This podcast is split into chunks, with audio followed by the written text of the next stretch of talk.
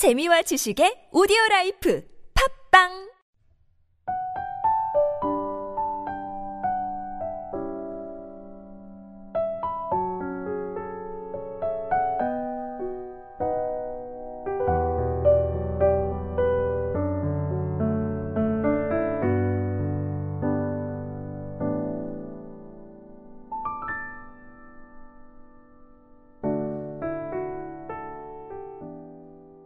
할렐루야. 메시지 성경 통독 시간에 함께하는 지구촌 사랑교회 성도 여러분을 주님의 이름으로 환영하고 축복합니다. 이 시간 여러분과 함께 어, 읽을 말씀은 요한계시록 11장에서 13장 말씀입니다. 나는 측량자로 쓸 수 있는 막대기를 하나 받았는데 그때 이런 말씀이 들려왔습니다. 일어나서 하나님의 성전과 재단 또 거기서 예배하는 모든 사람을 측량하여라. 바깥들은 측량하지 말고 내버려 두어라. 그것은 이방인들에게 넘겨졌다.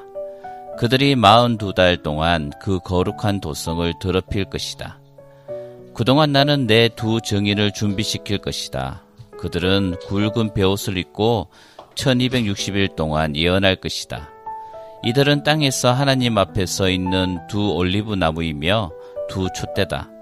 만일 누구라도 그들을 해치려고 시도하면 그들의 입에서 불이 터져 나와 그를 태워 제가 되게 할 것이다. 그렇게 바싹 태워 버릴 것이다.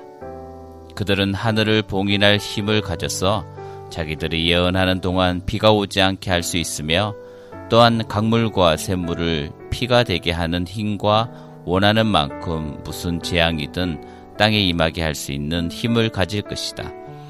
그들이 정언을 다 마치면 바닥 없는 구덩이에서 짐승이 올라와 그들과 싸워서 이기고 그들을 죽일 것이다. 그들의 시체는 영적으로는 소돔과 이집트라는 큰 도성, 그들의 주님이 십자가에 못 박혔던 바로 그 도성의 거리에 내버려질 것이다. 그들은 사흘 반 동안을 그렇게 있을 것이다. 무덤에 안장되지 못하고 길거리에 버려진 채 온 세상 사람들의 구경거리가 될 것이다. 사람들은 그 광경을 보며 환호성을 지를 것이다. 속이 시원하다고 외치며 축하연을 열 것이다.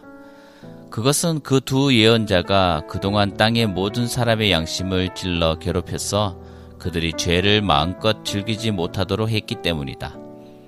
그 후 사흘 반이 지나면 하나님의 생명의 성령께서 그들 속으로 들어갈 것이며 그들은 두 발로 벌떡 일어설 것이다.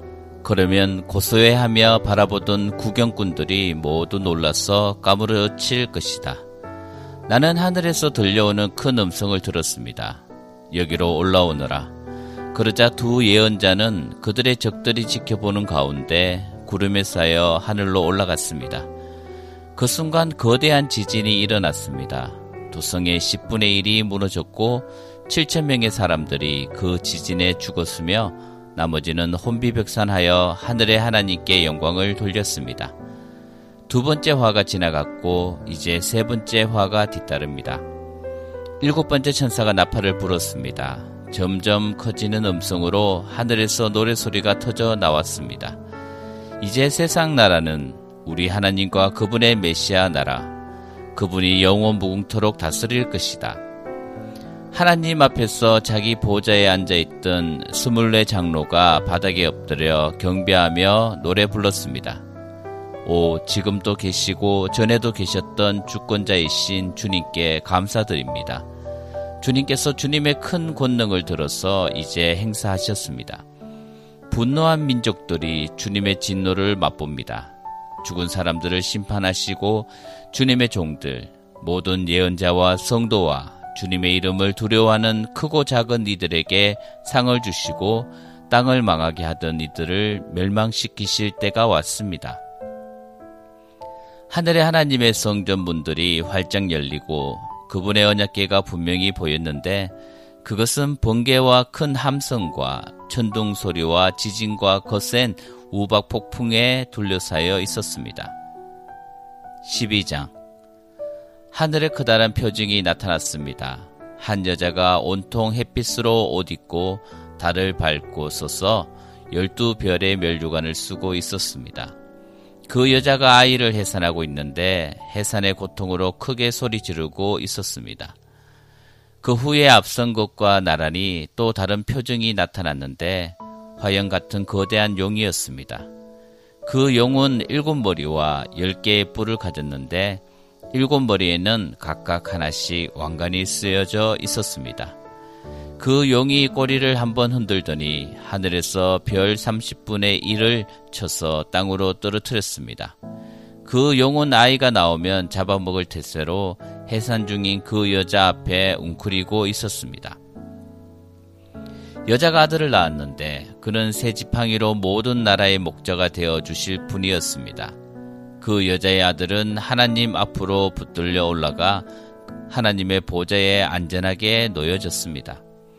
그 여자는 하나님이 마련해 주신 안전한 처소가 있는 사막으로 피신해 갔고 거기서 1260일 동안 모든 것을 제공받으며 편안히 지냈습니다.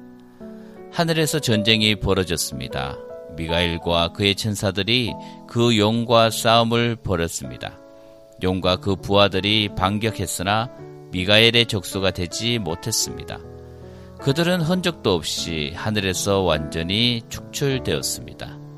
그 큰 용, 옛뱀, 마귀와 사탄이라고 불리는 자, 온 땅을 미혹시켜 온 자, 그 큰 용이 내쫓기면서 그 부하들도 모두 그 용과 함께 아래로 땅으로 쫓겨났습니다.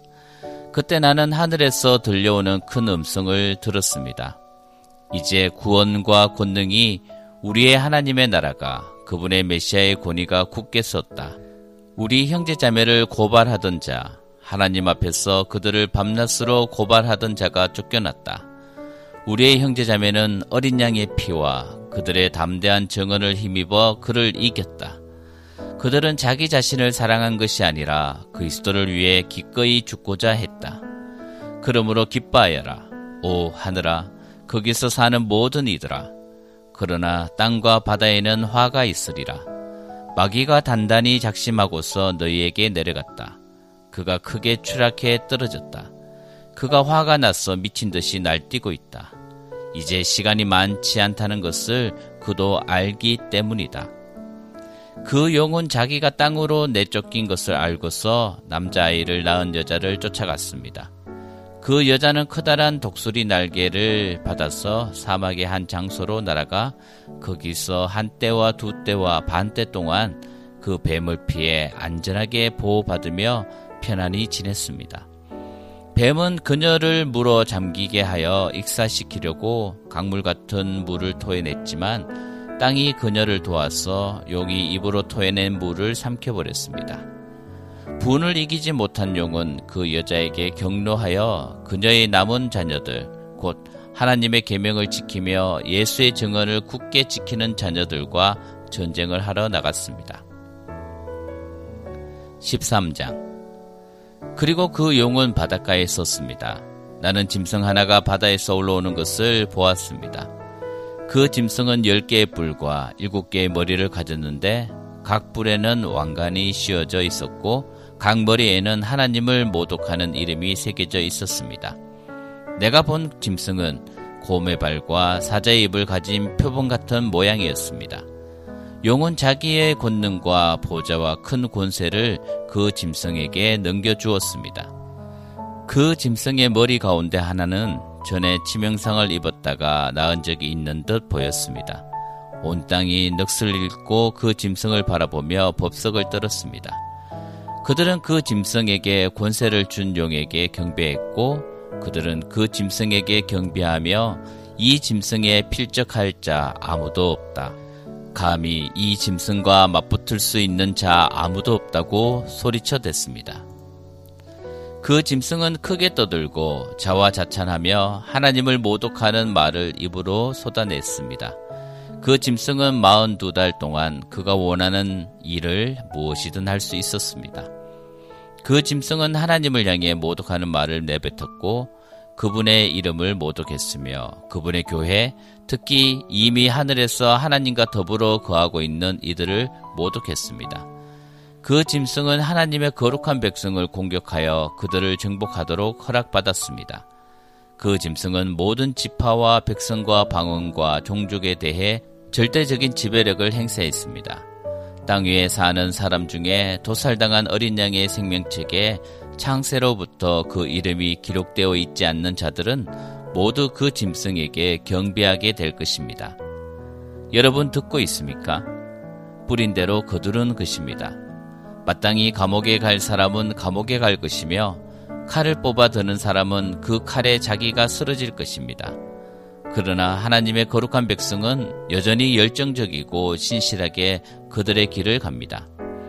나는 또 다른 짐승이 땅 밑에서 올라오는 것을 보았습니다.